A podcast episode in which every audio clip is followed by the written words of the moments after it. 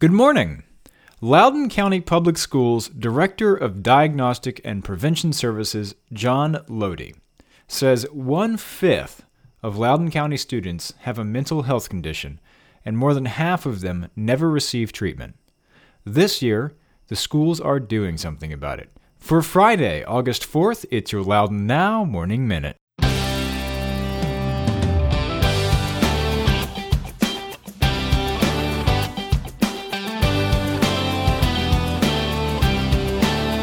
Today's Morning Minute is sponsored by Get Out Loudoun. It's a new service from the Loudoun Now team to help get you out of the house and to explore the county's many ways to get out. Go to getoutloudoun.com for our complete calendar of concerts and events.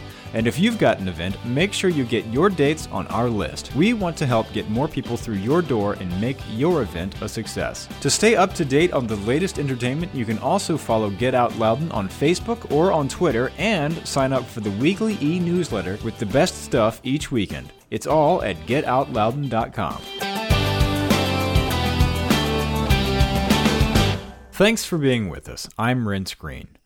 Loudoun County has seen a rise in teen suicides over the past few years.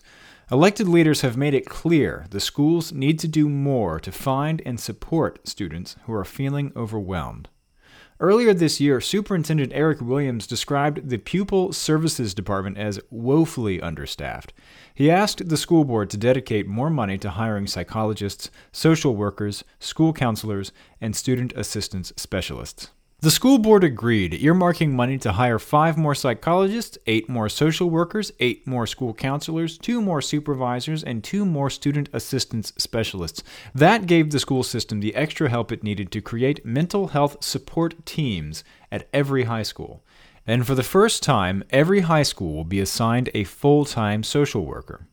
As I mentioned at the top of the podcast, John Lodi, the school system's director of diagnostic and prevention services, said one fifth of Loudoun County students have a mental health condition, and more than half of them never receive treatment. At a meeting yesterday, school leaders shared some of their ideas. In addition to the mental health support teams, the schools are working with the Ryan Bartel Foundation to establish a Sources of Strength program at every Loudoun County middle and high school. The program is designed to equip students to help each other cope with everything life throws at them before they start thinking about suicide.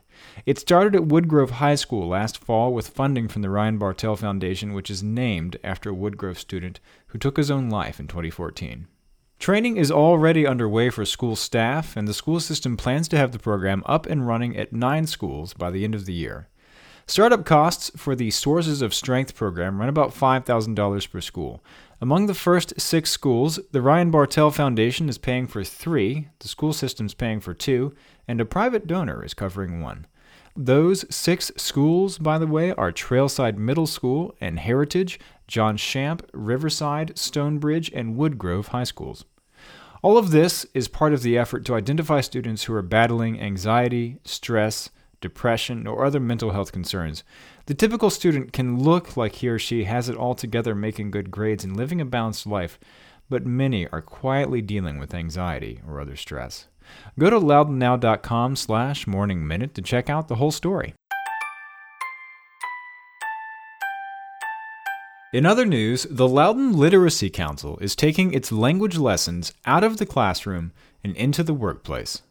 The nonprofit organization started in 1980 to tutor recently arrived adult immigrants, and shortly thereafter it started offering free or low cost English courses in an effort to arm them with basic literacy skills. In the past, they've typically provided lessons to 10 to 20 students at a time in a classroom. Now, they're finding there's a better way. Loudoun Literacy is sending volunteer tutors out with their students to their jobs. The organization pairs a tutor with one or two students. They coordinate their schedules and meet at the job site every week. The tutors and students walk through their typical workday and explain each of their tasks in English.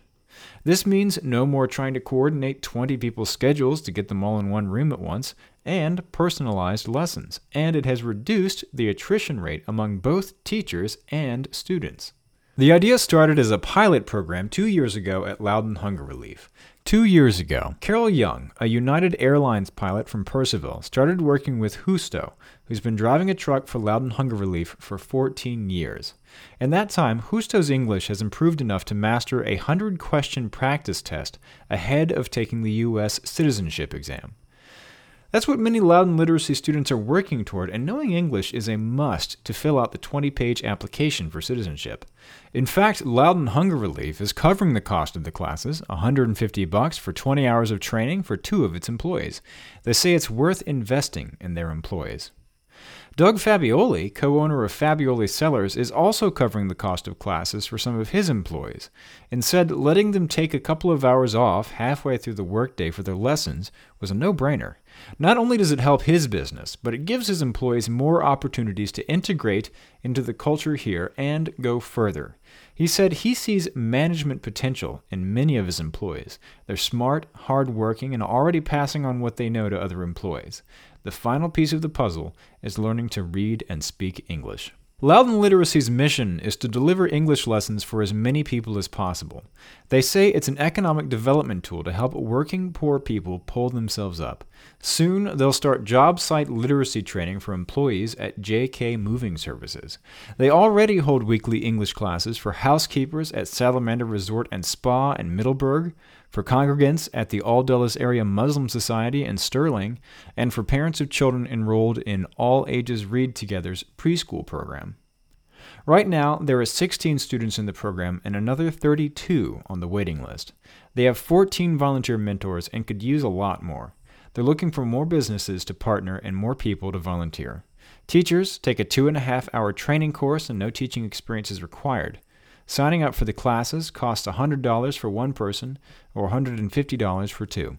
You can find out more at loudounliteracy.org. Just as campaign signs are starting to go up for this November's election, county supervisors have finally finished more than a year of work updating the rules on temporary signs. The new rule as many signs as you want, up to 32 square feet each, for up to 120 days. That means if the last day a sign is up is, say, Election Day on November 7th, they can have been up since July 10th, although you should get a permit from the county zoning administrator. The county's old rules have been effectively moot since a 2015 Supreme Court decision struck down a similar ordinance in Arizona.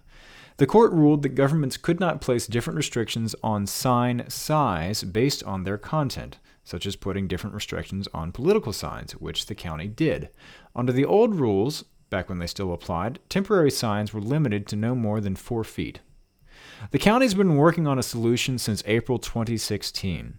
Originally, the plan was to pass a new ordinance in time for the 2016 election. Super Supervisors ended up adopting the new rules more than a year later on Thursday, July 20th. County planning and zoning staff had recommended limiting the number of signs and total square footage of all signs on a property, but supervisors voted unanimously not to do that. Leesburg Supervisor Kristen Umstattd said that would interfere with First Amendment rights. County Chair Phyllis Randall said most voters didn't even know there was a rule before, and they'll probably keep doing exactly what they've been doing all along. And once again, don't forget that Virginia's tax holiday runs from today through Sunday. You can take this opportunity to stock up on school supplies, clothes, shoes, hurricane and emergency preparedness items, and Energy Star and WaterSense products without paying sales tax. Find a list of tax exempt items at tax.virginia.gov. Get the full story on all these stories over at loudounnow.com. While you're there, Read Time to Erase the Stigma of Mental Illness, the latest in our Faces of Loudoun series. Connie, a Loudoun resident, tells her story of living with mental illness and overcoming the stigma and the labels. It's all at loudounnow.com. On today's calendar, Middleburg's 11th annual Upscale Sidewalk Sale is today from 10 a.m. to 5 p.m. Jason Massey is playing Northgate Vineyard near Hillsboro at 5:30. They'll have 10% off bottle sales and pastries from La Petite Lulu Creperie. I'm really sorry if I messed that up. The Bone Show with Todd Brooks will be playing the Gap stage in Hillsboro at 7:30, and Atlantis in Sterling is throwing classic First Fridays with DJ Master C starting at 8 p.m. Stop in for hand dancing, steppin', line dancing, R&B, Motown, and old school and support the Loudoun NAACP fundraiser. Get the details on these events and check out the rest of the events calendar at getoutloudoun.com. And while you're there, make sure to check out Sam's Weekend Picks. The coolest person we employ helps you figure out what to do every weekend. Okay, have a great weekend and have a great day.